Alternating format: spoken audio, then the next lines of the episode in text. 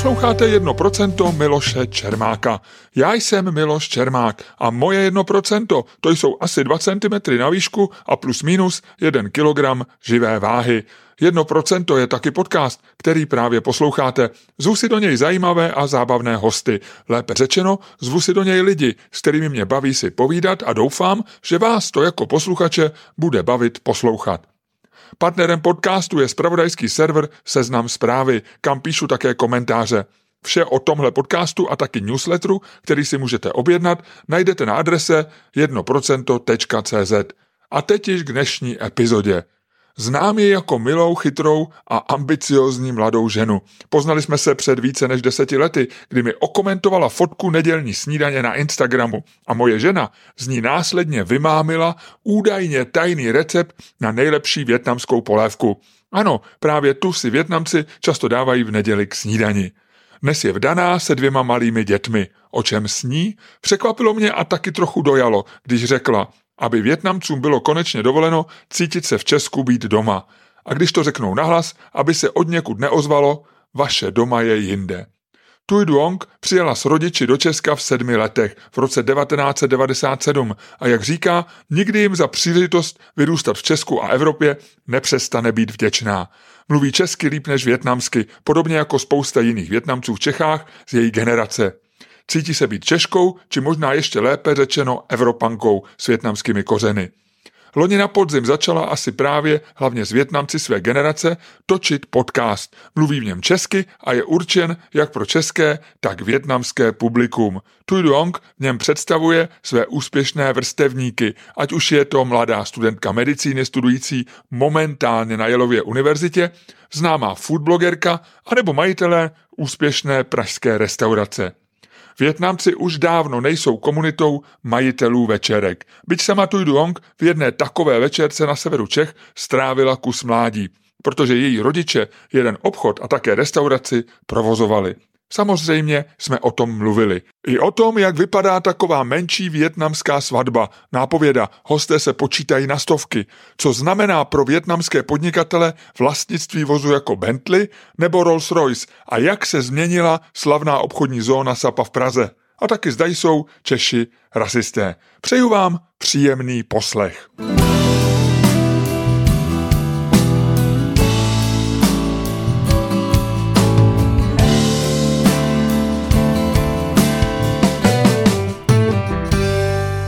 Děkuji, že jste si udělala čas. Já děkuji za pozvání. Vy jste specialistka na větnamskou komunitu, protože natáčíte podcast Větcast. Je to v češtině? Ano. Ale z Větnamci? Ano. A kdo to poslouchá? Poslouchají to spíš Větnamci nebo Češi?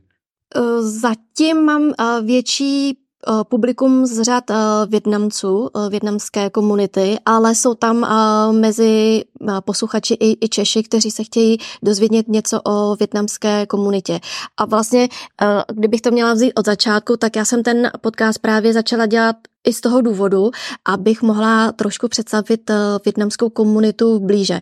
Třeba v českých médiích se uh, dočtete tu a tam o nějakém člověku, čeho dosáhl, co udělal, ale není tam takový ten jakoby osobní prvek, není tam uh, to ze života, jakoby ten každodenní život, nebo co je vlastně trápí, či, co, je, uh, co je zajímá a tak. A já jsem chtěla skrz tady ten podcast uh, poskytnout takový ten trošku jiný pohled hmm. na Větnamce, co žijí tady v Čechách. A funguje to? Uh, tak jsme Máte, na začátku. A zpětná vazba určitě je, tak jaká je dobrá? Uh, zatím je pozitivní. Uh, a překvapilo mě, že ta zpětná vazba je větší od právě Větnamců a hodně právě oceňují ten nápad, že je to možnost jakoby promluvit k českým přátelům, nebo aby tam možnost, příležitost se představit i jakoby z jiných stránek, hmm. než jakoby je to znát z českých médií. Co mělo zatím největší ohlas z těch epizod? Asi vy jste tam měla takovou tu jednu jako větnamskou hvězdu a to je, používá jméno na sociálních sítích Aziatka, a je to taková hra ze slovy Asiatka, ano. Aziatka, tak to počítám asi měl největší poslechovost. Uh, a nebo co měl největší odezvu? Zatím největší odezva nebo nej, nej, největší úspěch by řekla, že zatím měl poslední díl a to bylo o větnamské studence medicíny. Aha, to, se, to jsem kousek poslouchal. Ano, ano, jmenuje se Jana Nguyenová a je zajímavé, že ona studuje medicínu v Berlíně a teď je na roční stáži na Yale a tam získala sta, stipendium na výzkum cirhózy jater. Ona se zabývá, nebo se zaměřuje teď hodně na, na tuhle tu čas hmm. uh, studia. To, problém... to bude mít v Česku spousty práce. Cirhoza jater si myslím je takový náš národní Eh, skoro bych řekl na to chvíli, nebo, nebo alkohol je náš, naše na to chvíli a vede nás přímo k cirhoze jater.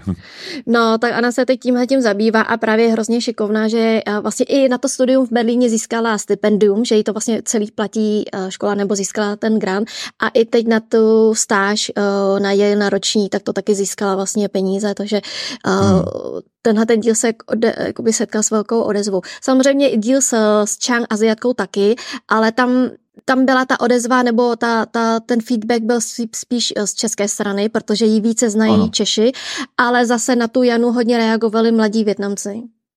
Jak byste popsala větnamskou komunitu, kdybyste přistáli mimozemštění, tak jak, jak, jak byste popsala větnamskou komunitu, která tady žije v zemi, která je tak jako uprostřed Evropy, eh, jsme takový nechci použít nějaký nelichotivý slovo, ale jsme tak jako tady spokojeni na tom našem písečku hmm.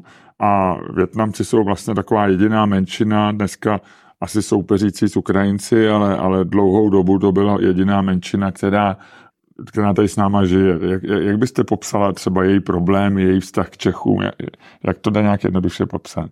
Hmm. Kdybych měla větnamskou komunitu popsat jedním slovem, tak by asi byla různorodá. A on už vlastně eh, často, když jsem se třeba mm, Dřív jsem chodila na kurzy inter, interkulturní asistence, tak už vlastně tam jsme si říkali, že když se mluví o komunitě, tak lidé mají představu, že je ta Jasně. komunita jednotvárná nebo uh, prostě jakoby jednotná. Ale už to vlastně je trošku paradox, protože ta větnamská komunita je fakt různorodá. Uh, když se vezmete, že ve Větnamu, uh, Větnam je hrozně velká země, hmm. Uh, má už má skoro 100 milionů obyvatel jo, a je hrozně velký rozdíl mezi Větnamci, co žijí na venkově a co žijí ve velkých městech. Tam je hrozně velká společenská, jako v těch vrstvách je hmm. velký rozdíl a pak je hrozně velký rozdíl, jestli je to člověk ze severního Větnamu nebo jižního Větnamu. Hmm. Ten jižní Větnam vždycky byl takový víc prozápadní, takový liberálnější. Velký vliv měli francouzi, když kolonizovali Větnam a potom i američané. Ti taky byli spíše na jihu. A ten sever je takový víc komunistický, takový víc Jasně. jako tradiční.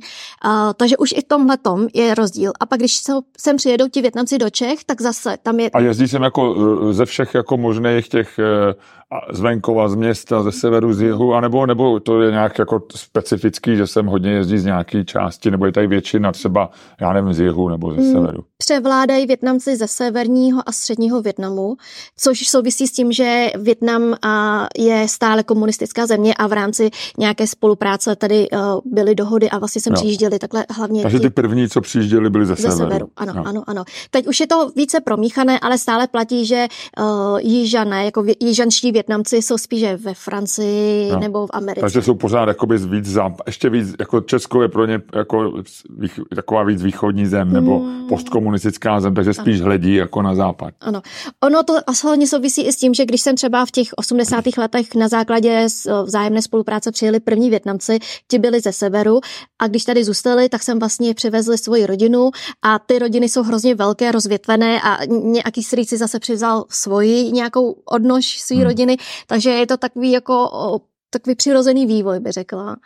Kolik je dneska Větnamců v Česku? Uh, to se nedá úplně přesně říct. Uh, podle nějakých oficiálních čísel je to zhruba 60 až 70 tisíc uh, Větnamců, ale ono je to i hrozně těžké spočítat oficiálně, protože v rámci Schengenu máme volný pohyb uh-huh. a můžou třeba Větnamci, co získali povolení k pobytu v Německu, tak vlastně můžou cestovat a pracovat třeba částečně i tady v Čechách. Jasně. Nebo naopak ti, co přijeli do Čech, tak potom zase jezdí uh-huh. jakoby do dalších evropských zemí.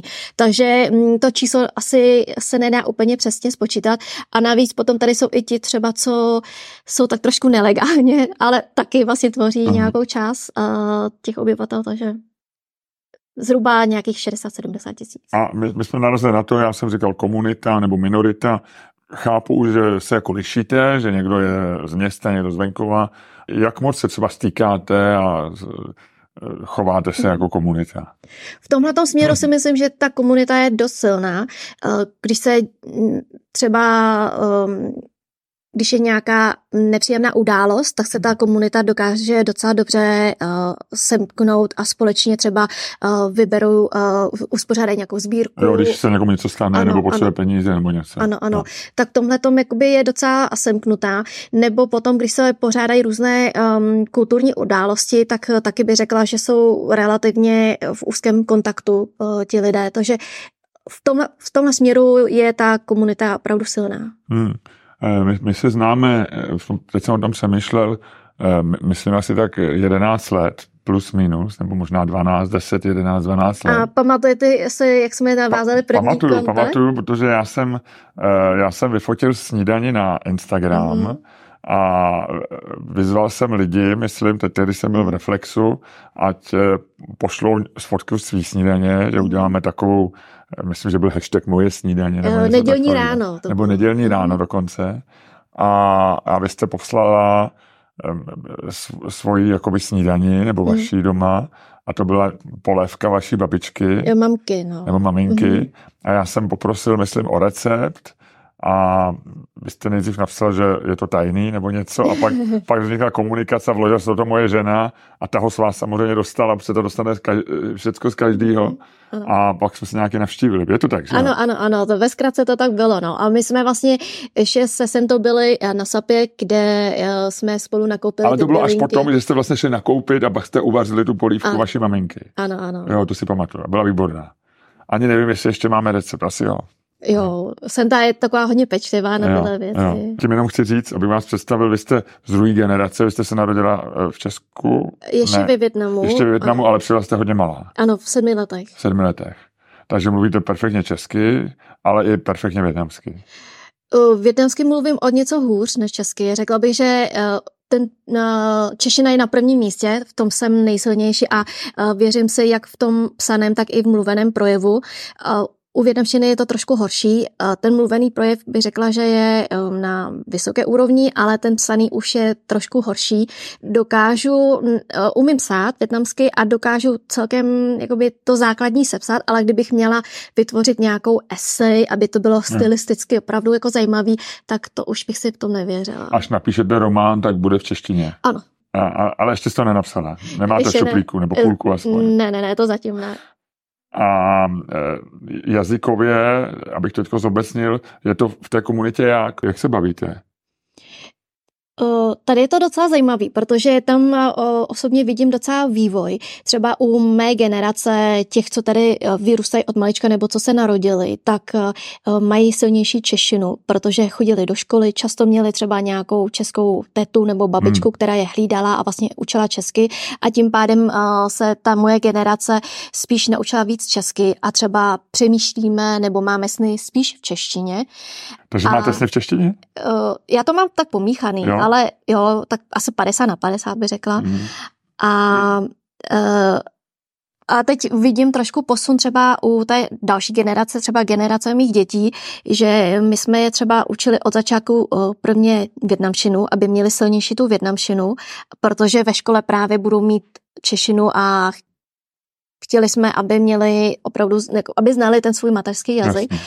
A tam, tam je třeba vtipný, že eh, moje dcera, když chodila do školky, tak tam měla ve třídě několik větnamských eh, kamarádů a bavili se spolu jenom větnamsky a, a ta větnamština byla jakoby silnější pro ně, že třeba uh-huh. s nástupem do první třídy, tak jsme museli záměrně posílit eh, doma tu češinu, že jsme mluvili víc česky, aby byla připravena na zápis do první třídy. Uh-huh. Takže tam je to ta, takhle jako trošku posunuté. Takže zajímavý, že první generace samozřejmě eh, rodiče mluvili větnamsky, ale naučili se asi česky, ale asi hůř než vy. Ano. Vy máte lepší češtinu a teď možná děti budou mít lepší větnamštinu. Uh, já bych řekla, že ono se to ještě změní, protože teď je to v tom stádiu, kdy jsou třeba v předškolním věku a mají větší víc kontaktu s tou větnamštinou, ale až přijdou uh, do školy, kde už budou mít zase další jazyky, tak už se to hrozně pomíchá. Třeba uh, ta starší dcera, tak ona má uh, ve škole ještě angličtinu a nově teda ještě španělštinu začala. Uh, takže, takže už to... čtyři jazyky. Teď, ano. Ta, ta španělština to je tak jako teď zatím jenom opravdu jako úplně začátek, tam se jako učí hola, como estas, ale uh, je, to, je to hrozně zajímavé, že jí se třeba zdají sny i občas i v angličtině. Ona totiž mluví ze, snu, ze snu někdy. Jo, a, ze spaní. A ze spaní, ano. A má právě ty sny v angličtině. Já jsem teda se taky učil španělsky eh, v osmý třídě, ale to, to byla nepovinná španělština, to bylo proto, že tam byla hrozně hezká učitelka na španělštinu, tak jsme se všichni kluci přihlásili. Tomu rozumím. no a obecně v té komunitě jako, je to jako procentuálně jak, nebo dá se odhadnout? Řekla bych, že převládá ta větnamština, protože eh, ta starší generace třeba našich rodičů, tak ti mluví eh, převážně větnamsky. Hmm. Většinou umí česky jenom na ten nejzákladnější úrovni, aby se dorozuměli po té denní potřebě. A z generace našich rodičů je málo lidí, co umí dobře česky. Hmm. Třeba moje rodiče umí dobře, eh, ještě mají mm, bohatou slovní zásobu, ale mají přízvuk a poznáte jakoby z toho, z toho z té mluvy, že nejsou rodilí mluvčí. U té naší mladé nebo druhé třeba generace, tak tam už jo mluvíme plynule. Kdybychom mluvili telefonicky, tak mm-hmm. vůbec nemám šanci zjistit, jestli jste Větnamka nebo Čechka no. nebo to já mám třeba takhle problém, když volám uh, operátorům a uh, oni říkají, no ale já bych potřeboval mluvit tady s tou paní Tui Duong, co je tady uvedené. Říkám, no, to jsem já. Ne, tady je nějaký cizojazyčný jméno. Já potřebuji mluvit s tou paní přímo. Říkám, no, to jsem no, fakt já. A pak no. se musím prověřovat přes ty různé údaje. Eh, vy jste říkali, že, už, eh, že máte děti, dvě. Ano. Takže máte manžela, Větnamce. Jak jste se seznámili? Uh, seznámili jsme se přes kamarádku. Jo. No, na, na její narozeninové oslavě specifická věc je, který jsem si všiml, že Vět, Větnamci se málo jako mísí s tou jako českou většinou, že je málo, eh, relativně málo těch smíšených manželství. Eh, proč to tak je? Uh, to je hrozně zajímavý téma. A určitě... vám, my běloši se vám prý nelíbí. Uh, ne, to ne, to, to takhle není. A to hrozně zajímavý téma a chystám se ho zpracovat i do, do, do Větcastu. A třeba u generace našich rodičů, tak se tu a tam objevily míšené páry a tam převládal model uh, muž Větnamec a žena Češka. Uh, mám, mám nějaké jakoby domněnky, proč to tak je, ale třeba teď u té naší generace tak je zajímavé, že se to obrátilo a je víc párů, kde je žena Větnamka a muž Větname, uh, muž Čech. Mm-hmm. A myslím si, že je to hodně z toho důvodu, že třeba českým mužům se líbí větnamské ženy, jakože jsou takové exotické. Jasně. A pak i ta nátura, že ta výchova větnamská hodně vede ty ženy k tomu rodinnému životu, že se jako hmm. hodně mají starat o rodinu, pečovat o děti a tak. A to by řekla, že českým mužům docela vyhovuje. Jo, jo. Ale u, jako u mladých Větnamců je to dost jako pořád výjimečný. Je, je ne, ne, nejen v manželství, ale myslím i páry často má málo kdy vidíte Větnam, mhm. Větnamku a Čecha nebo naopak. Já třeba kolem sebe už vidím jo. docela hodně, eh, nebo hodně ne, ale čím dál tím víc eh, míšených párů a musím teda upřímně říct, že předtím rodiče hodně odrazovali děti od toho, aby měli ty míšené uh, manželství nebo míšené hmm. vztahy, hmm. protože tam je velký kulturní rozdíl a rodiče se často báli, že ten, ten český partner nebo partnerka uh, neskousnou ty naše větnamské tradice a zvyky a ze začátku je to vždycky všechno krásný, že? ale potom po čase Jasně. dojde k tomu vystřízlivění a, a ten český partner nebo partnerka by to neustáli. A musím upřímně říct, že třeba u té první generace našich rodičů to takhle skutečně bylo, že třeba ty české ženy nevydržely ten tlak uh, větnamských rodin a takovou tu, to očekávání a ty povinnosti, které by jakoby žena měla mít, tak to asi trošku nevydržely. A... Nebyly tak moc třeba pro rodinu, jak jste říkala, že jste hmm. kulturně vedený nebo tak? Ja. Ano, tak eh, řekla bych obecně, že české ženy jsou eh, emancipovanější než eh, Větnamky a upřímně ani někteří ti muži to nedokážou zkousnout, že to jsou ty ženy tak emancipované a což pak teda vede k těm různým a co jsou například ty největší rozdíly, jako rozdíly, které vás napadnou, že můžou potom působit problémy?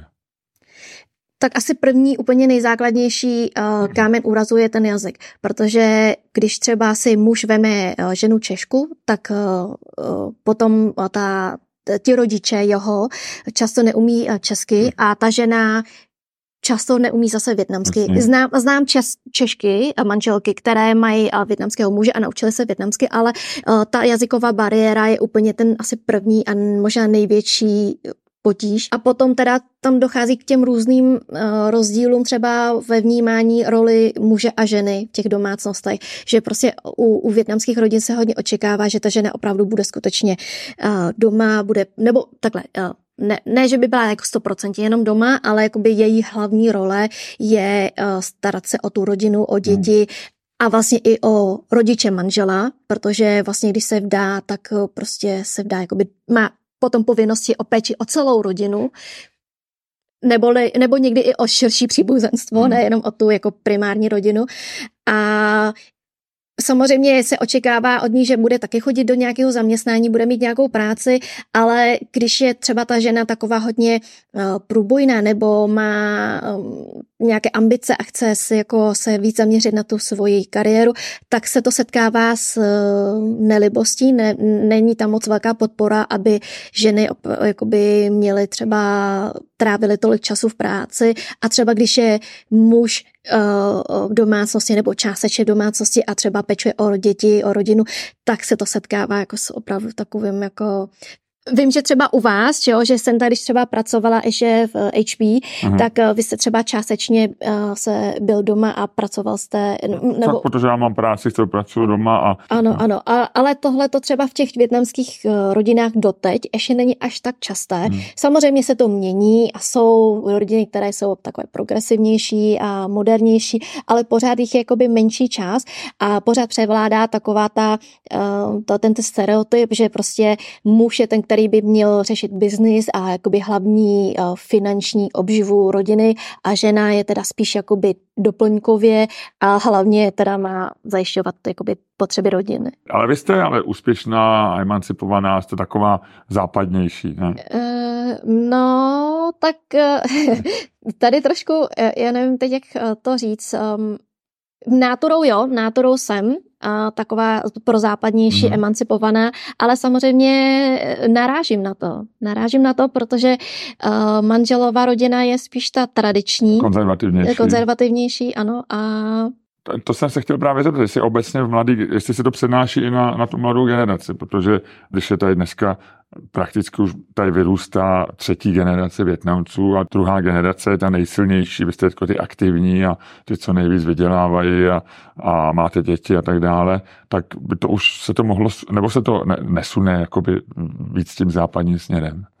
Eh, tak určitě se to sune víc západním směrem. Eh, ty, ty změny jsou, akorát někdy eh, ten vliv rodičů je tam pořád dost znát, je dost silný.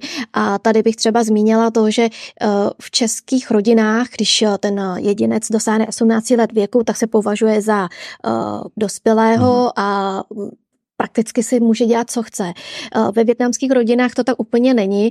Eh, sice se mu uspořádá hrozně velkolepá oslava 18, ale často, eh, i když třeba je tomu člověku už 40 a teď bude chtít třeba rozjíždět nějaký nový biznis, tak se očekává, že to při nejmenším skonzultuje s rodiči a vyslechne si jejich názor na to. Někdy je to tak, že ta rodina nebo ti rodiče teda poskytnou svůj názor a nechají to na tom jedince, ať se to rozhodne, jak uzná za vhodný, ale někdy je tam ten tlak rodiny hodně velký a v podstatě Nechci říct, že by si vyloženě nemohl dělat, co chce, ale je tam hodně jakoby no. takový omezení ještě pořád. No. Takže mm, vliv rodičů tam je, i když už jsme dospělí a máme eh, vlastní děti, eh, tak pořád, dokud jakoby žijou ti rodiče, tak mají pořád silné A je to asi kulturní hlavně. Ano. Eh, my máme takový ten stereotyp eh, větnamský, větnamský komunity, že to je ta komunita večerek. Je to mm-hmm. strašně silný, eh, je to zároveň něco, co si myslím pozměnilo i tvář měst a, a Česká, protože večerky jsou, my jsme se na ně zvykli, je to pro nás komfortní, zároveň pořád je to trošku něco jiný, obchod, jiný druh obchodu. Někdy se říká i ekonomicky, že to je vlastně takový nejsilnější řetězec, mm-hmm. byť, byť samozřejmě navenek každá ta večerka, nebo každé út večerku vlastně někdo jiný, ale, ale mají jakoby stejn podobnou identitu a podobný zboží a tak dále. A na druhou stranu vy dneska děláte podcast a představujete lidi, kteří jsou úspěšní, že mají marketingovou firmu nebo, nebo eh, slavný blog, nebo jste zmínila studentku, která studuje na Yale. Jak je to s těmi večerkami? Tak uh, samozřejmě tam je pořád silná, silná část té komunity, která se věnuje obchodu a ten obchod není čistě jenom o večerkách, i když ty večerky jsou asi nejvíc viditelné. Jasně. Eh, spousta lidí třeba obchoduje, eh, třeba tady v Praze, tak na SAPy je silná podnikatelská eh, komunita a tam se obchoduje teda s různými třeba s drogery, domácími potřebami nebo chovatelskými potřebami jako ten sortiment je opravdu hodně široký, ale pak A právě... jsou to obchody primárně, kde nakupují Větnamci, nebo, nebo vlastně mm. jsou, protože večerky jsou jakoby takový ten servis pro nás, co v noci potřebujeme, mm. nebo v půl desátý ještě něco koupit a mají vždycky otevříno a bez ohledu na svátek, na Vánoce, vždycky se můžete nakoupit, ale pak, pak tyhle ty lidi, to, to už je možná spíš jako zase soustředěný jako zase na Větnamce, ne? Tak eh, Sapa funguje primárně jako velký obchod, i když samozřejmě ano. některé obchody prodávají i maloobchodně,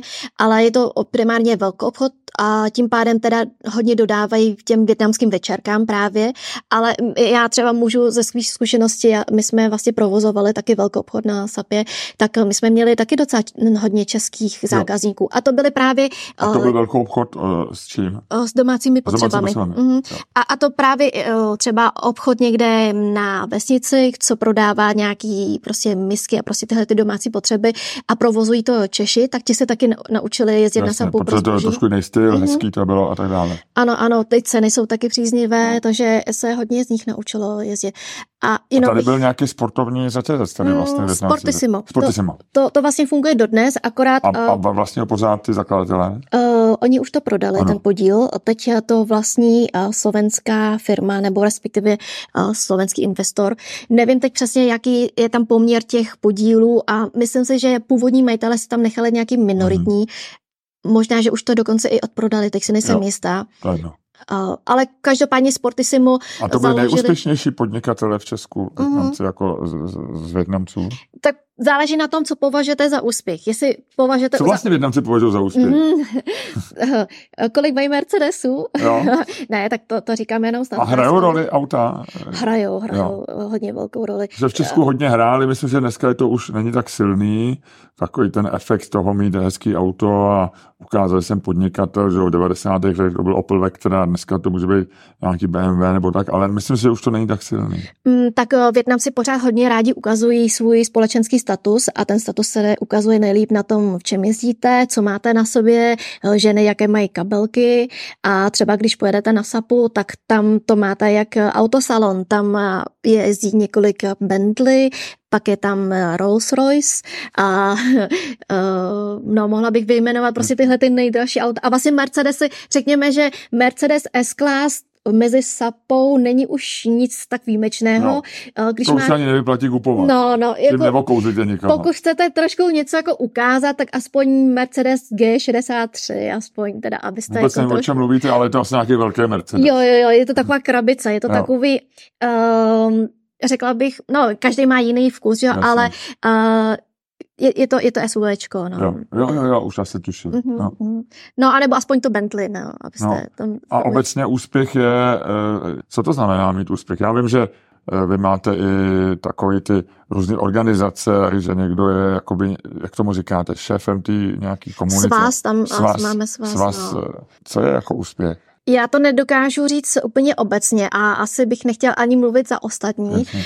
Zatím z toho se mé bubliny vnímám tak, že lidé často považují za úspěch právě to materiálno, že čeho dosáhnou, co si jsou schopní nakoupit, třeba kdo už vlastní x podíl v nějaké firmě hmm. nebo má už třeba nakoupená auta, má nakoupené nemovitosti. A tak to je jako v Česku. No, vlastně. to je asi jo, tak jako v Česku. Nic. A teď třeba mezi takovou úplně jako elitou větnamskou. Už mít nemovitost v Česku už není až tak uh, takový halo, ale když řeknete, mám třeba letní vilu uh, ve Španělsku, jo. v Marbej, tak to hmm. už je potom jako trošku Jasně. jiná liga. A to je taky dneska, jak jste zmínila to město, tam myslím, že teďko má vilu hodně lidí, mm-hmm. kteří jsou bohatí. Ano, ano, tak uh, to třeba pro někoho je tohleto úspěch. Pak u některých zase vidím, že úspěch je právě nějaký ten status, třeba když někdo dosáhne toho, že je uh, předsedou třeba svazu nebo tak něco, i když to třeba ten uh, předseda svazu reálně nemá žádnou jako uh, výkonnou funkci, nebo je to spíš taková jako reprezentativní mhm. funkce, mm-hmm. než nějaká jako vyloženě výkona, ani nedostává pořádný plat, takže je to spíš jako o prestiži, mm-hmm. že něco znamená třeba v té komunitě. No a každý má prostě pro úspěch nějakou Jasně. jinou definici. A převzali jste takový ty český zvyky či zlozvyky a, a teď nemusíte mluvit za celou komunitu, ale třeba za sebe nebo za svý kamarády nebo za ty lidi, kterými se stýkáte. Mají, mají větnamci chaty? Někteří jo, někteří jo, jo ale zatím jich je málo. Um, třeba mezi tou pražskou uh, částí, já, ne, já jsem nechtěla použít slovo smetánko, ale v podstatě to je taková jako pražská smetánka Větnamců, tak je hrozně teď populární golf. A to už je teda... Opravdu to už by řekla, že je tak zhruba 10 let uh, a nabírá čím dál tím víc na síle. A je to taky takový, že kdo hraje golf, tak vlastně ukazuje, že už má nějaký postavení, že už si to může dovolit, protože samozřejmě je to uh, jak finančně, tak i časově náročný sport. A ne každý se tomu může věnovat. No, když máte večerku, tak nemáte čas na golf. No, no tak... když tam musíte takhle být, takhle. Právě, že někteří, co založili večerky, tak jsou už tak úspěšní, že tam mají eh, zaměstnance no, a oni jsou v roli jenom těch majitelů, co to řídí na dálku. Všechno mají vlastně v telefonu a můžou cokoliv všechno kontrolovat z telefonu, takže mm. můžou jít na golf a tu a tam kouknou. Na telefon, co se ano, děje. Ano, co se Kamery děje. tam mají, že jo, Ano, přesně tak, jo, jo, přesně jo. tak a, a další, a na houby třeba, teď nemyslím také nebo tak, ale takový ty naše houby. Tak to třeba chodí naše generace, protože třeba vyrůstaly právě u té české babičky nebo tety, takže to známe. No, no. Ale uh, třeba jsem ještě chtěla do, dodat, že uh, ta starší jakoby generace našich rodičů, tak si teď hrozně oblíbily společenské tance. A na SAPě uh, funguje několik jakoby mm, klubů, kam chodí právě tihleti rodiče na tanečky, na, na tan, do tanečních. Jakoby. A takový ty klasický, prostě valčík, polka ano, a tak. Ano, ano, přesně tak. Mají tam třeba v jedné z těch skupin, tak mají i paní učitelku, nebo jakoby lektorku, která i vystupovala ve Stardance. Já nevím teď přesně, jak se jmenuje, ale ukazovali mi nějak nějaký video nebo fotku a říkali, no to je naše lektorka a, a právě vystupuje soutěží i ve Stardance. Hmm. Takže to je teď mezi nimi hrozně populární. E, pokud jsem si všim, tak skoro třeba mezi politiky nejsou žádný Větnamci, nebo jich e, hodně málo. Říkám to správně, nebo mhm. jenom si nevšímám? Je to správně, zatím těch ambicí moc nebylo. Byl nějaký poslanec někdy třeba nebyl, Větnamec, myslím. Poslanec myslím, že ještě nebyl zvolený. Znám osobně dva nebo tři eh, kandidáty, co, co, co šli do voleb, ale um, mám pocit, že mm, se neprobojovali přímo. A teď vím o třeba člověku, který je v zasop, na zastupitelstvu eh, magistrátu pražského, uh-huh. ale jakoby eh, v té celostátní úrovni, tak zatím A je to proto, že to se nezajímá? Uh, no, ne vyloženě, že by je to nezajímalo, ale mm, možná třeba nemají úplně tu ambici, že jsou spíš jakoby nakloněný víc tomu v soukromému v sektoru obchodu, biznesu. To je jedna věc. A druhá věc je, že třeba ti, co by měli ty ambice, tak zatím se tam neprobojovali. Ale vzpomněla jsem se teď na dvě dvě ženy, které nejsou přímo političky, ale vlastně se pohybovaly v těch nejvyšších kruzích. Mm-hmm. A jedna je stále vlastně šéfkou prezident, šéfka kanceláře předsedy Senátu, pana Vysrčila, Aha. a to je Větnamka. A druhá žena, tak ta předtím pracovala jako šéfka kabinetu ministra zahraničí, pana Jana Lipavského. No, aha. A už mm, asi před necelým rokem skončila, teď je teda v privátním sektoru, ale pracovala nejdřív jako jeho mluvčí hmm. a pak teda šéfka jeho kabinetu. Takže to jsou dvě takové jakoby výraznější česk- větnamské ženy, nebo Aha české ženy větnamského původu, co se dostaly uh, vlastně jakoby do nejvyšších pater politiky, ale ne přímo jako političky, ale spíš jakoby členky týmu nějakého Aha. politika. A co se týče třeba popkultury, zpěváci, herci, jsou? Jsou, jsou. Akorát eh, teď nechci, nechci se dotknout těch um, umělců, ale možná jsou trošku zatím spíš jako trošku alternativní, ještě možná, nebo nejsou, nejsou to masoví, jakoby uh, interpreti. Uh, napadá mě třeba teď uh, interpret René Dang, což je větnamský uh, rapper. Mm. On je teda uh, z míšeného manželství, právě z míšeného páru a mm, ten už je teda v rámci toho hip, v té hiphopové scéně už je jako hodně známý. A pak je teď třeba jiný a rapper, a jmenuje se Anky a ten je takový začátečník. Vyšel o něm před pár měsíci v Respektu článek Aha. a ten se asi teprve jakoby dostane pomalu na tu scénu. Jo. Takže se to taky pomaličku začíná měnit, Mění. ale třeba před deseti lety to nebylo vlastně Moc ještě vůbec. Ne. Teď jsem se ještě vzpomněla na zpěvačku, eh, která se říká Princezna Víčko eh, a ta zpívala teď, jak byly vlastně oslavy 17. Eh, listopadu, tak na Václaváku zpívala českou hymnu což bylo teda hrozně no. zajímavý a teda pro nás, jako pro Větnamce to byla hrozně, nebo aspoň v mé bublině jsme to vnímali jako velkou poctu a mm, jako hrdost, že větnamská zpěvačka zpívala českou hymnu při tak významné události. No to jo. Vy teďko, a kdyby, když teďko jste třeba v cizině a představíte se, tak eh, jste, říkáte, že jste větnamka nebo češka? Uh, říkám, že jsem uh, z Česka, a, nebo respektive říkám, že žiju v Česku, ale původem pocházím z Větnamu. Protože když řeknu, uh, jsem Češka, tak všichni se tak jako zarazí, jako Češka, ale vy máte azijské rysy, že jo? Tam, no ale v Americe by docela asi neřešili. Nebo tam, tam asi ani... ne, no, ale jakoby v rámci Evropy, když třeba jedeme do Řecka, dejme Jasně. tomu v létě. Tak tam jsou zvyklí, že, jak, že Češi mají břicha a jsou plešatý a velký a bílý, že? Uh, asi, nevím úplně, jaké mají vnímání Čechu, ale každopádně teda říkáme, uh, že žijeme v Česku, ale původem jsme z Větnamu. A připadáte si jako Větnamka spíš asi. Připadám si Identity, jako... Jak je to vlastně s identitou? No? My, my, co jsme tak jako takový ty eh, rostliny, co zasadíte a rostou na tom jednom místě, tak člověk o tom nepřemýšlí, ale mm. je pravda, že kdyby, když bychom žili jinde, tak je to vlastně těžký přijmout jinou identitu, nebo člověk přemýšlí, nebo, nebo je to pro vás vůbec důležitý? Mm, určitě, určitě.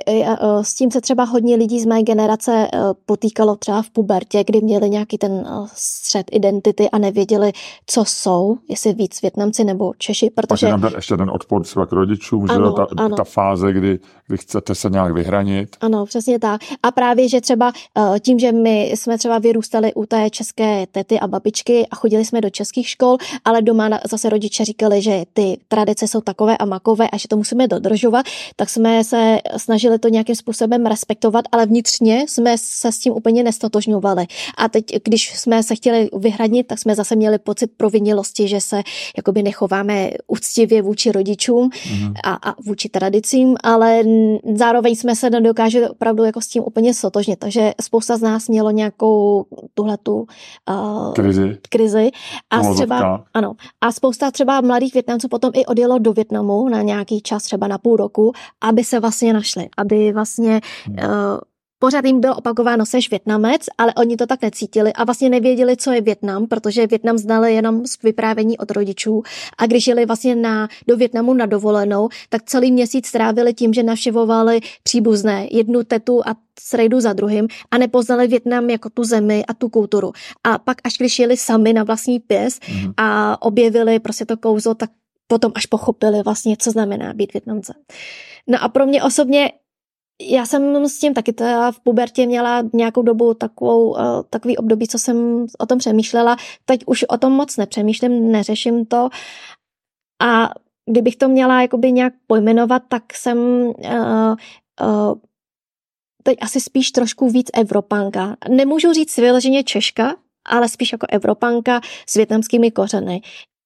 A, a teď, když občas přemýšlím o těch Mm, kulturních rozdílech, tak tom, o tom spíš uh, přemýšlím ve smyslu uh, výchovy, protože mhm. už mám uh, děti a tam zase se setkávám s tím, jestli je mám vychovávat spíš tím evropským způsobem, k těm evropským hodnotám, anebo spíš těm větnamským a snažím se z těch obou si vzít co, co to, to nejlepší, co je ale to je potom uh, zase každého jakoby vlastní uvážení, co je to nejlepší. Že? Hmm.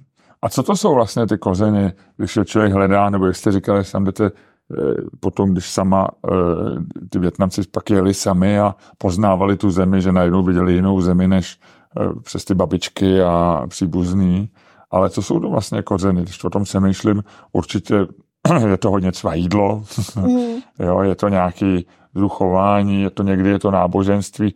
Věříte v Boha ve Větnamu? Uh, ve Větnamu převládá, převládá kult předků, a, což má hodně podobné prvky jako buddhismus, ale není to úplně to totožné. A samozřejmě i velká část Větnamců jsou buddhisté, ale uh, někdy bych řekla, že je trošku nepřesné, že se v literatuře uvádí, že Větnamci jsou hlavně buddhisté, což bych řekla, že není úplně přesné. Jako spíš dodruží ten kult předků, což je spíš jakoby mm, takový filozofický směr, blíže si se to třeba ke konfuciánství, hmm. ale jako náboženství, tak převládá uh, asi jakoby uh, ten buddhismus. Hmm. A zpátky ke kořenům, co jsou vlastně ty kořeny? Um, když třeba ti mladí Větnamci, co tam odjeli jako teda hledat nějaké své kořeny, tak eh, tady v Čechách eh, jim rodiče říkali, že, jako, že musíš uctívat své předky, musíš eh, se chovat tak a ta rodina je to nejdůležitější, hmm. rodina je ten základ a, a nebo třeba i ve volba povolání, ten způsob života a, a, a to všechno. Um, třeba naše generace často měla pocit, že rodiče se jim nevěnují, že, že nejsou pro rodiče dostatečně uh, důležit, důležití rodiče to zase vysvětlovali, že prostě v té době uh, museli jako schánět obživu, museli pracovat, protože nebyla jiná možnost, a než provozovat třeba nějaký obchod a ten obchod si vyžaduje, aby prostě byl od rána do večera, takže se jim nemohli věnovat.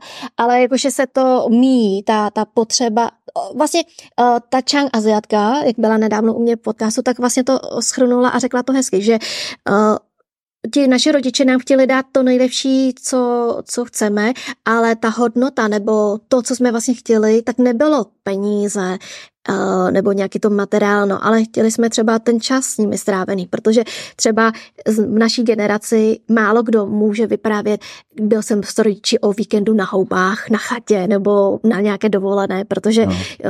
Byly... Šouplinové večerky na čtyři hodiny ke kase. Ano, ano, přesně tak. A to, to třeba v naší generaci, jako každý má nějakou takovou zkušenost, že prázdniny jsme trávili tím, že jsme stále ve večerce za kasou. A, a já myslím, že my, když jsme se seznámili před těma deseti lety, jste ještě nebyla vdaná, ale už jste měla přítele dnešního manžela, mm-hmm. ale vím, že jste nějak někde pak, že jsme se na něčem domlouvali a že jste říkala, že musí být týden eh, někde mimo Prahu ve večerce, že, že rodiče byli nadovolení a že ano. musí ve večerce. Ano, my jsme měli večerku a ještě jsme měli hospodu. Aha. A to bylo taky vtipný. My jsme eh, původem z Dubí na, na Ústecku, jako v Ústeckém kraji a uh, takovým malým městě o pěti tisících uh, obyvatel jsme provozovali, Větnamci provozovali českou hospodu, takže to bylo takové jako docela vtipný, ale nás tam hodně lidí zná a tím, že to je prostě malinký a všichni se tam vzájemně známe, tak mm, to bylo jako takový hodně přátelský.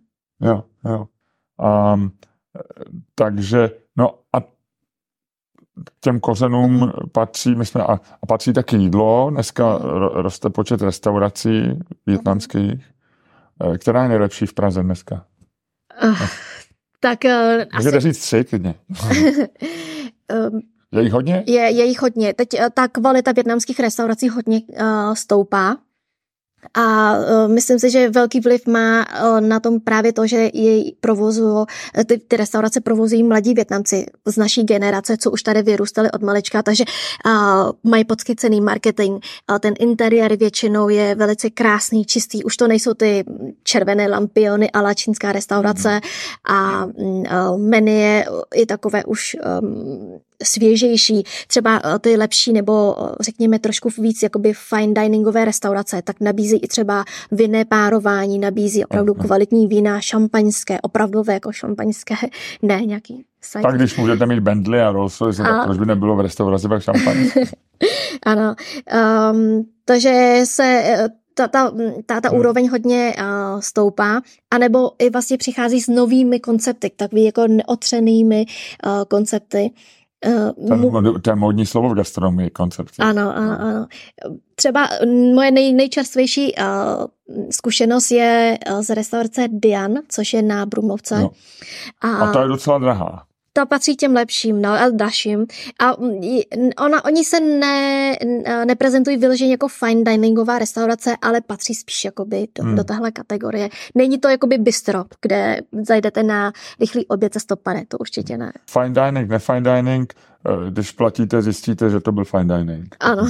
Ale je to velmi dobrý, máte pravdu. A to jsou Větnamci. To jsou Větnamci, to jsou dva mladí bráchové a vlastně byli taky u nás uh, v podcastu. Ano, ano, ano. Podcastu, a tam jsme hodně rozebírali ty různé koncepty. A oni mají tuhle jednu restauraci? Mají ještě další dvě. První vlastně, kterou založili je Gauden, to je na, myslím, Nových Vutovicích. Uh, druhá je Taro na Andělu a třetí je Dian. A to Taro je takový hodně specifický, že uh, je to malinká restaurace. Tam já jsem tam byl, tam sedíte takhle kolem, kolem dokola vlastně a, a myslím, že máte pevný menu, že jo? Ano, ano, je tam jakoby degustační menu uh-huh. a koukáte po truce těm kuchařům, vidíte, co tam dělají. A tam je to taky zazraceně drahý.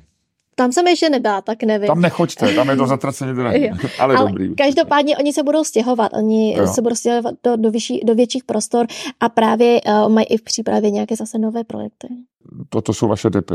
No, uh, já jsem teď zrovna jako zmínila, já jsem zrovna zmínila moji poslední zkušenost, ale... Uh, a vyplatí teď... se pořád chodit do, do SAPy, protože znalci chodili často mm. do SAPy a říkali, ten pátý, pátý obchod v třetí řadě, tam, tam je mhm. nejlepší fo na světě. Tak uh, úplně první uh, první takové větnamské bistro, uh, jakoby autentické bistro, bych řekla, tak bylo na Holešovické tržnici. Ano, ano. Uh, stánek pod osmičkou se to jmenovalo. Ano. A tam chodili i hodně jakoby marketáci, co pracovali jo, jo, takhle v okolí Holešovic. I z Karlína tam jezdili lodí. Ano, to je taková jakoby nejznámější asi zatím, nebo první nejznámější.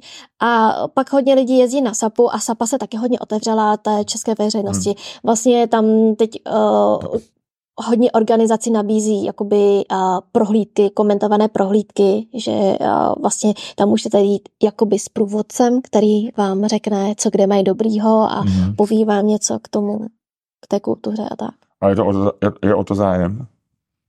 Překvapilo mě, že je, protože my jsme kdysi, když ještě za doby Vietfood Friends jsme tyhle ty komentované prohlídky dělali taky a myslel jsem si, že už je to trošku jako pase, že už všichni tu sapu znají a už se tam sami orientují. A umí se tam zajet. A umí se tam zajet. Tak jsem myslela, že už jako o to není takový zájem, ale teď v posledních měsících vidím takový jako comeback tady mhm. těch mm-hmm. komentovaných prohlídek. Dokonce jsem včera narazila na nějakou úplně novou průvodkyni, která to začala nově dělat. Um, a zdá se, že o to stále zájem je. Sledujete Větnam a větnamskou politiku, nebo je to něco, co, co je spíš ta tradice a babičky? Sledujete politiku? Uh, vůbec. Částečně, protože mě to až tak nezajímá a částečně, protože na to už nemám vůbec kapacitu. A občas se doslechnu, protože třeba tchyně eh, poslouchá větnamské zprávy, tak občas tam vypráví, co se tam někde něco dělo, hmm. ale aktivně to nevyhledávám.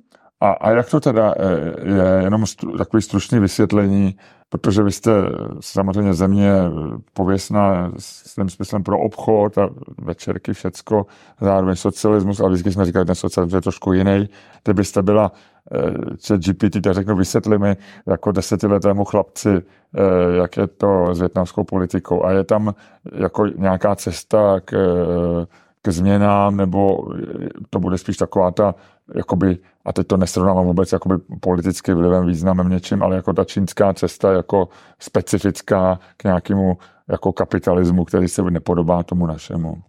Eh, řekla bych, že ten Větnam se v mnoha ohledech podobá právě ta Číně, že oficiálně je to teda pořád socialistická republika, hlavní eh, politickou, teď si nejsem úplně jistá, jestli jedinou, eh, ale dost možná, že jo. Politickou stranou je ta komunistická ale zároveň je tam pořád i silný i ten kapitalismus, je tam podpora podnikání a, a vlastně často i ti nejvyšší jakoby uh, členové těch té politické strany, tak mají ještě nějaký jako business, uh, sami jako hodně, protože komu, i, jako ne, kdo nemá rád peníze, že jo, nebo mm, Jasně, prostě... Každý chce mít to Bentley nakonec. Ano, no. ano, ano, přesně tak. A právě, že často ve Větnamu tihleti uh, lidé, co jsou na, po, jakoby v těch institucích na nejvyšších postech, tak jsou zároveň i ti nejmajetnější. Jezdí uh, právě v Bentley a jejich uh, vnoučci si skládají vlaštovky z dolarů. Takže... Jo, jo, jo. A pa, pak jdou na Harvard nebo na Yale ano, na ano. celý studium. Ano, tak nějak. a, takže tam, tam ta podpora a, podnikání je a i teď s tím, že se tam hodně vrací těch, a, my máme vlastně přímo slovo Větkio, což je něco jako Vietnamese Overseas, a to jsou Větnamci, co žili v zahraničí. A jak, jak to je?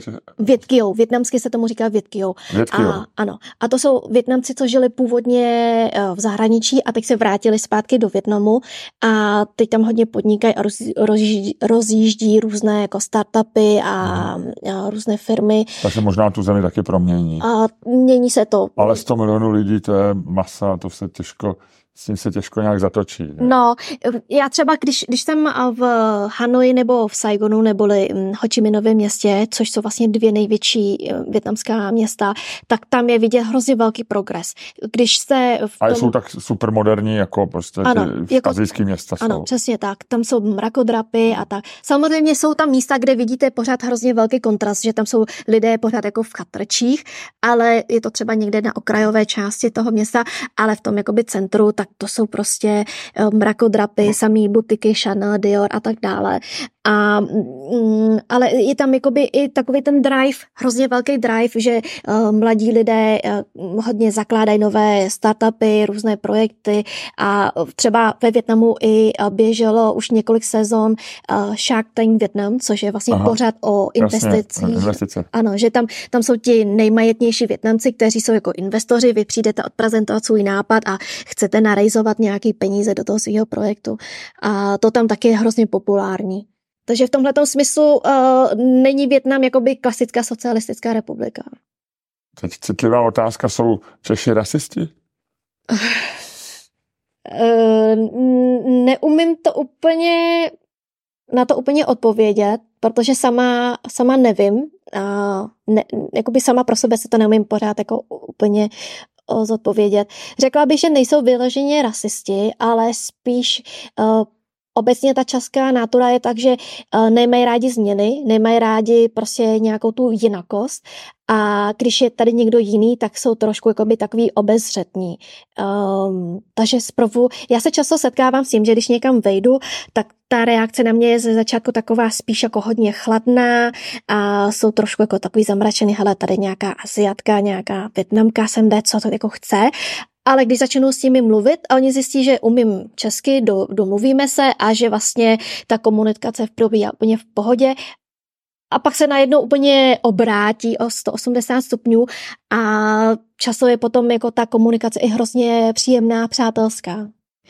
Spíš s čím se setkávám, že není to vyloženě jako uh, rasismus, ale taková trošku um, jakoby ne, projevení jakoby nerespektu toho člověka. Jakože když vy přijdete někam, tak řeknou, a přišel pan Čermák, ale když já přijdu někam, tak řeknou, hele, přišla tady nějaká tahle ta větnamka, jo? Hmm. Nebo uh, stalo se mi, že třeba, když jsem seděla na recepci u doktora, tak se tam ty paní recepční bavily, kolik tam ještě zbývá pacientů a mluvili, ha, tady, tady ještě paní Nováková, tady paní Procházková. A když, došli, a když došli k mýmu jménu a pak řekli, no a ještě tahle ta tady je. A já jsem to, dělala... Ale možná jenom se báli přečíst. Jo, jo, jo, jo, někdy jako je to, jako, že se báli přečíst to jméno, ale někdy je to takový, jako, že vlastně i v té běžné mluvě často lidé už používají, jdu nakoupit k Větnamcům. Že? A, yes. a ne, ne, ti lidé to nemyslí jakoby uh, nějak hanlivě, že už to tak jako zdomácnělo, ale třeba pro mě, když slyším, že můj známý kamarád, kolega říká, jdu nakopit k Větnamcům, tak jako mám to takový, jako že je to hmm. trošku nedostatečně jako respektující toho obchodníka. Že kdyby třeba řekli, hele, jdu nakopit do večerky, tak pochopím, že jdou do té větnamské večerky, ale to jako jdu nakopit k Větnamcům je takový trošku, ne, nevím, jak to, jak to úplně vyjádřit. Já si myslím, no, já si myslím, že my nejsme moc rasisti, ale že jsme takový vedláci spíš. No.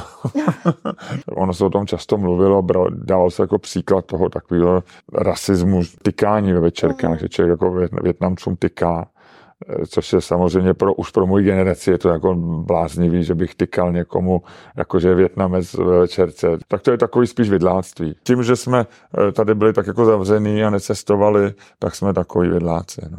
Mm, asi, asi máte částečně eh, pravdu. A jenom ale, vy, ale tím vám to nechci vysvětlovat, protože vy jste na to citlivá a tak jako já vždycky, když člověk ně, něčím jako Eh, vyčuhuje a já vyčuhuju doslova, tím jsem velký, tak jsem zase, takže poznám, takže vás nemůžu poučovat, jak lidi reagují na Větnamce, já vám můžu vyprávět, jak lidi reagují třeba na dlouhý lidi, mm-hmm. tak jenom eh, jo. jsem říkal svůj názor, no, mm-hmm. že si myslím, že nejsme rasisti, ale, ale možná se na to díváte jinak.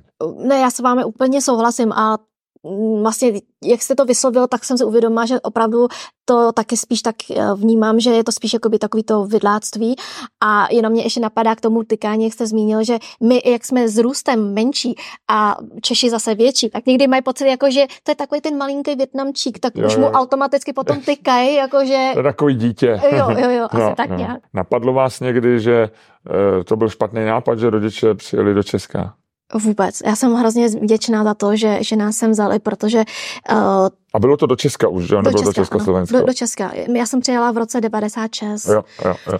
A jsem, jsem jim za to hrozně vděčná, protože mm, těch příležitostí, co jsme tady měli, tak takový život bychom ve Větnamu určitě neměli. A i to, že se mohla vyrůstat tady v, v té evropské kultuře a učit se těm evropským hodnotám, tak jsem opravdu za to strašně ráda. Nevím úplně, jak by jak bych dopadla, kdybych žila ve Větnamu, protože a nevím, jestli to je jakoby mojí nátorou nebo tím, že jsem tady vyrůstala, ale jak jsem třeba už i taková jako emancipovanější, mám v některých ohledech jako takový hodně liberálnější, liberální smýšlení, hmm. tak bych s tím asi ve Větnamu strašně bojovala. Hmm. hmm. Tady, tady mám tu svobodu, že prostě můžu mít vlastní názor. O čem sníte? Myslíte jako, o čem se mi zdají sny, anebo o čem s ním? Jako, ne, že... o čem sníte, že se vám splní, nebo co, co, co je nějaký váš sen? Uh, tak uh, těch snů, snů mám hodně. Hmm. Uh, kdybych to měla vzít nějaký jako takový ten uh, celospolečenský sen, tak bych si hrozně přála, abychom uh, tady mohli vedle sebe vzájemně žít uh, když to tak řeknu, v míru, abychom tady měli uh, ty přátelské vztahy a, a mohli dobře vedle sebe fungovat. Protože třeba, jak jsem teď nahrála ten díl s Janou Minovou, co studuje medicínu, tak um, já jsem z toho vystřihla několik shorts na YouTube, to jsou jakoby ty krátké ano. videa a to jedno mělo hrozně velký úspěch, protože mluvil o tom, že jaký je rozdíl mezi českými a německými školami. A jeden a zatím jediný komentář, tak to byl nějaký člověk, co napsal, to jsou naše školy, ne vaše, takže vypadněte zpátky. A samozřejmě tohle to jsou pořád jako jedinci, co hm, opravdu asi potřebují si prostě nějak nahnat ego a za klávesnicí je každý jako bojovník, že jo. Ale uh, hrozně bych si přála, aby hm, abychom eh, prostě byli považovaní jako za součást té české společnosti, abychom, když my třeba řekneme, cítí se, cítíme se tu jako doma, tak se pořád jako ozývají hlasy, ale vy nejste tady doma, vy jste tady u nás a vaše doma je někde jinde. Uh, byla bych hrozně ráda, kdyby nám bylo už jakoby dovoleno se tady cítit jako doma. A, tak to je asi jako takový ten celospolečenský sen a co, teď, co se týče jakoby mého osobního, tak um, teď jakoby v roli ženy a matky, tak bych eh, se hrozně přála, abych měla možnost se rozvíjet a pracovat v tom, co mě opravdu eh, baví a naplňuje, protože eh, jak jsme to už tady trošku nastínili nebo načli, tak od těch větnamských žen se pořád hodně očekává, jako jsou na ně kladené ty různé rodinné povinnosti a mají méně prostoru se realizovat v tom, co chtějí a co opravdu by chtěli dělat. A v tomhle bych se hrozně přála, abych měla víc prostoru, protože si myslím, že to je hrozně důležitý, že vlastně, jak se říká, šťastná máma, šťastná rodina, takže pokud ta žena je opravdu šťastná, dělá jí to, co baví, tak potom se to jakoby přednese to, to štěstí, je to dobro i do celé rodiny potom. A pro děti, jako vím, že jsou maličky ještě, co myslíte, že budou dělat? Eh, tak starší Emma, tak ta už asi tři roky mluví o tom, že chce být modní návrhářka a nevím, nevím, jestli to vydrží, ale Každopádně zatím předpoklady na to si myslím, že docela má, protože je hodně kreativní. Pořád chodí a vymýšlí něco a Jasně. panenkám tam dělá různé oblečky a fakt jako si i vymýšlí a baví takové ty eh, ruční práce, že třeba mm, chodí na výtvarku nebo na takovéhle kroužky a, a fakt jí to baví. Takže předpoklady zatím na to má. Uvidíme, jestli to vydrží. A mladší, tak eh, ta zatím ty je teprve eh, pět, skoro šest, tak uvidíme. Každopádně eh, já jako rodič eh, budu děti podporovat v tom, co, co chtějí dělat. I když to třeba nebude úplně takový ten, řekněme, na první dobrou nejprestižnější nebo nej, nejprosper, nej, uh, jak se tomu teď říká? Uh, nejperspektivnější. Ne, ne, nejperspektivnější obor, ale uh, myslím si, že je hrozně důležitý, aby člověk dělal, co ho opravdu baví a naplňuje. A to se pak přelije v to, že to časem získá uh, i právě tu finanční jakoby, to, to, to zázemí nebo ten přínos. No tak snad jo, už jste na začátku zmínila že si povídáme před Vánoci těsně, podléháte taky větnamským, pardon, vánočnímu šílenství. Větnamskému šílenství určitě taky, ale chtěl jsem se dát na vánoční šílenství. Jako malá, jako dítě jsem neměla Vánoce moc ráda, protože eh, v době, kdy vlastně rodiče byli pořád v obchodě a my jsme trávili ten čas doma sami, tak uh, jsem se cítila hrozně osaměle. A vlastně to uh, i občas bylo tak, že jsem si sama balila ten svůj dárek. Hmm. Jakože rodiče mi to koupili, ale já jsem si to sama zabalila a dala jsem si to pod stromeček a tam jsem si říkala... To je tak, takový dojemný, smutný příběh. Ano, no. je, to jako, je to hrozně... Já jim to nevyčítám, to vůbec ne, protože vím, že prostě jsme eh, v té době neměli moc jiných možností, ale jako dítě mě to hrozně mrzelo, takže jsem na nějakou dobu zanevřela na Vánoce. Ale od té doby, co máme děti, tak už se to změnilo a teď už ty Vánoce mám docela ráda a děláme to hlavně i kvůli ním, kvůli těm dětem, protože... Takže jedete klasicky český ano, Vánoce. Ano, jedeme český Vánoce. Každý rok pečeme cukroví a já jsem letos to chtěla vynechat vynechat, protože toho je hodně a nestíhám, ale holky mě přemluvily, že by chtěli pít, takže jsme pekli a, a snažíme se dodržovat ty, ty české zvyky. Ne všechny, ale aspoň jakože salát a řízek, tak to dělám. A vy máte ještě tu výhodu, že vy pak můžete slavit i ty, i ty vlastně větnamské svátky, mm-hmm. že? Protože já si mhm. pamatuju, že vy jste nás pozvali na, na dvě akce a obě byly velmi, řekl bych, velkolepý. Mm. Jeden byla oslava větnamský, ale on zároveň čínský nový rok, že mm. je to mhm. ve stejné době, myslím. Ano, že? ano, a je to stejná doba. Stejný termín, to bylo nějak na přelomu ledna, února, nebo ano, tak plus minus. O, to je lunární kalend- podle lunární, lunárního kalendáře, jo. takže je to trochu pohyblivý, jo. ale to, to vychází na začátek února. Jo, takže to byla, to, že jsme byli v nějakém velkém sále a dlouhý stoly, a pak jsme byli na svatbě a to je taky veliká událost. Že? Ano, ano. My třeba, když mluvíme o menší větnamské svatbě, tak mluvíme o svatbě, kde je tak zhruba 200 až 300 hostů. To je, to je, menší, to je taková menší větnamská svatba, ano. A, a jste, vím, že jste mi tehdy říkali, že to je taky měřítko, zvlášť pro tu starší generaci toho úspěchu, že čím ano. větší svatba, tím větší úspěch, tím větší Rolls Royce. no, to souvisí s tím, že eh, na tu svatbu uh, zvou hosty hlavně rodiče, protože tím dávají svým obchodním partnerům a přátelům najevo, moje dítě už založilo vlastní rodinu, teď se jakoby osamostatní a je to takový jako životní milník a proto je to hodně významný den a zvou, zvou se tam jakoby hmm. i ne, nejenom jakoby rodina a blízcí přátelé, ale třeba i obchodní partneři a, a známí takhle. A třeba pro nás um, to není nějak jako velká výhoda mít takhle obří svatbu, protože upřímně je to dost neosobní.